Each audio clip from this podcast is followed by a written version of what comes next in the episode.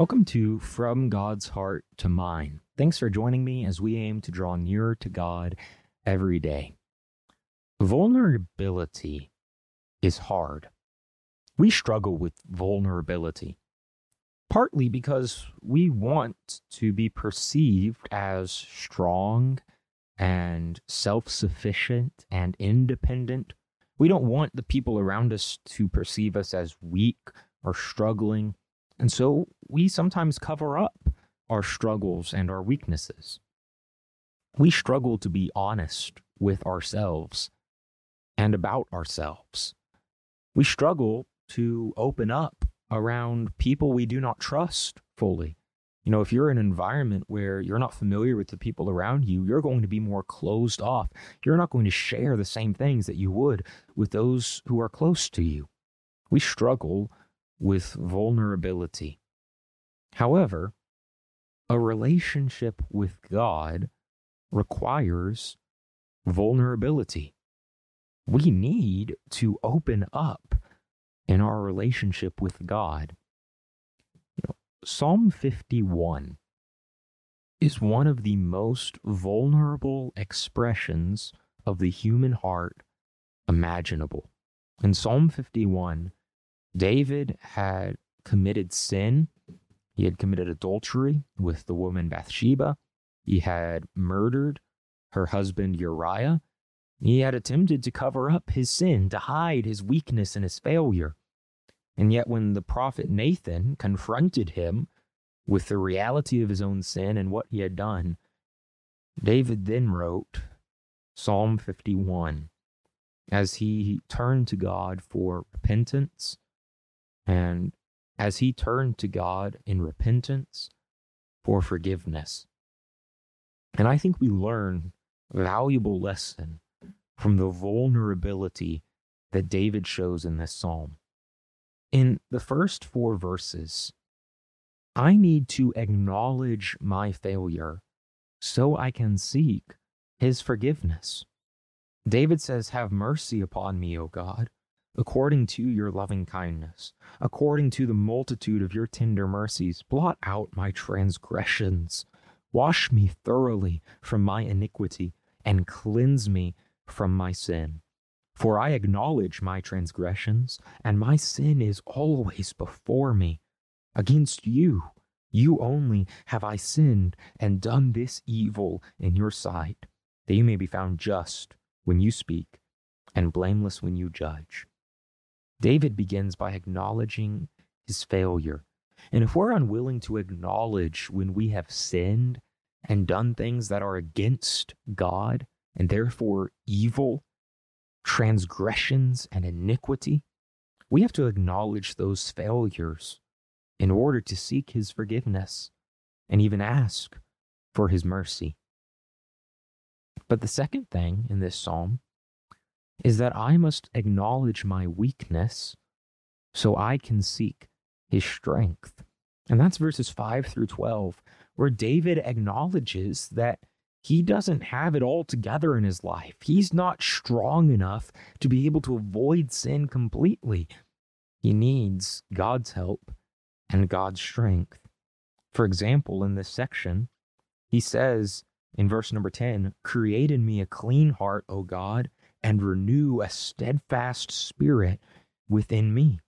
Then in verse 12, he says, Uphold me by your generous spirit. David recognized that he was weak, that he was sinful, that to David it was like he had sinned his entire life. He could barely remember a time when he had not committed sin. And as he's crying out to God for forgiveness, for cleansing, David says, God, I need your help. I need your strength. I need you to renew me and uphold me. If we don't acknowledge our weaknesses, we can never depend on the strength of God that we so desperately need. The third thing is that I must acknowledge my worthlessness so I can seek His glory. That's verses 13 through 16. David says, If you do this for me, if you forgive me and restore me, I will teach transgressors your ways, and sinners shall be converted to you. Verse 14, David says, If you deliver me from the guilt of bloodshed, My tongue shall sing aloud of your righteousness. You see, David is asking to be made righteous again, but it really wasn't for his own sake. It was to lift up and glorify God. Verse 15, O Lord, open my lips, and my mouth shall show forth your praise. For David, he realized that he was relatively worthless. Now, this doesn't mean that we should discount the value we have as God's creation and as beings who are made in his image. You know, humans, their bodies and souls, we have inherent value because God made us. But humility is about recognizing that our value comes from God, depends on God, and therefore should be turned back to God in giving glory to Him. If I'm not vulnerable enough to acknowledge that I, compared to God, am lowly, worthless, and realize that it's God who deserves all glory and praise, not me, then I can't have the relationship with my Creator that I should. The fourth thing is that I must acknowledge my brokenness so I can seek His work in my life. In verses 17 through 19, David says, The sacrifices of God, what God really wants from us, are a broken spirit, a broken and a contrite heart. These, O God, you will not despise. And then in verses 18 and 19, David describes God's work on behalf of his people, and that when God worked and built up his people, then, verse 19, you shall be pleased with the sacrifices of righteousness. He begins by saying God doesn't want sacrifice from us, physical sacrifice. He wants us to realize how broken we are.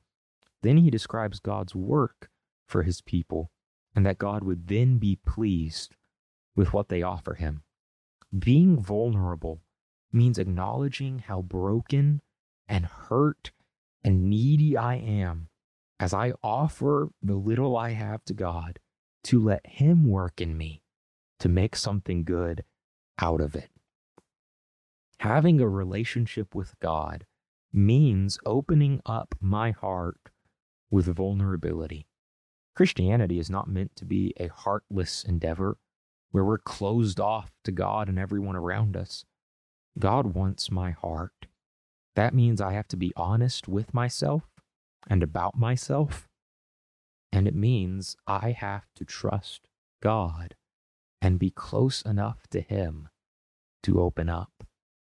When you pray today, be more vulnerable with God. He already knows what is in your heart and in your life. It's for your sake in the relationship that you should open up.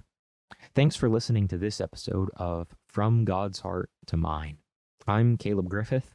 You can send me a message on any platform, and I'll include you in my prayers today. Open your heart today to pursue God's heart and try to show his heart to others.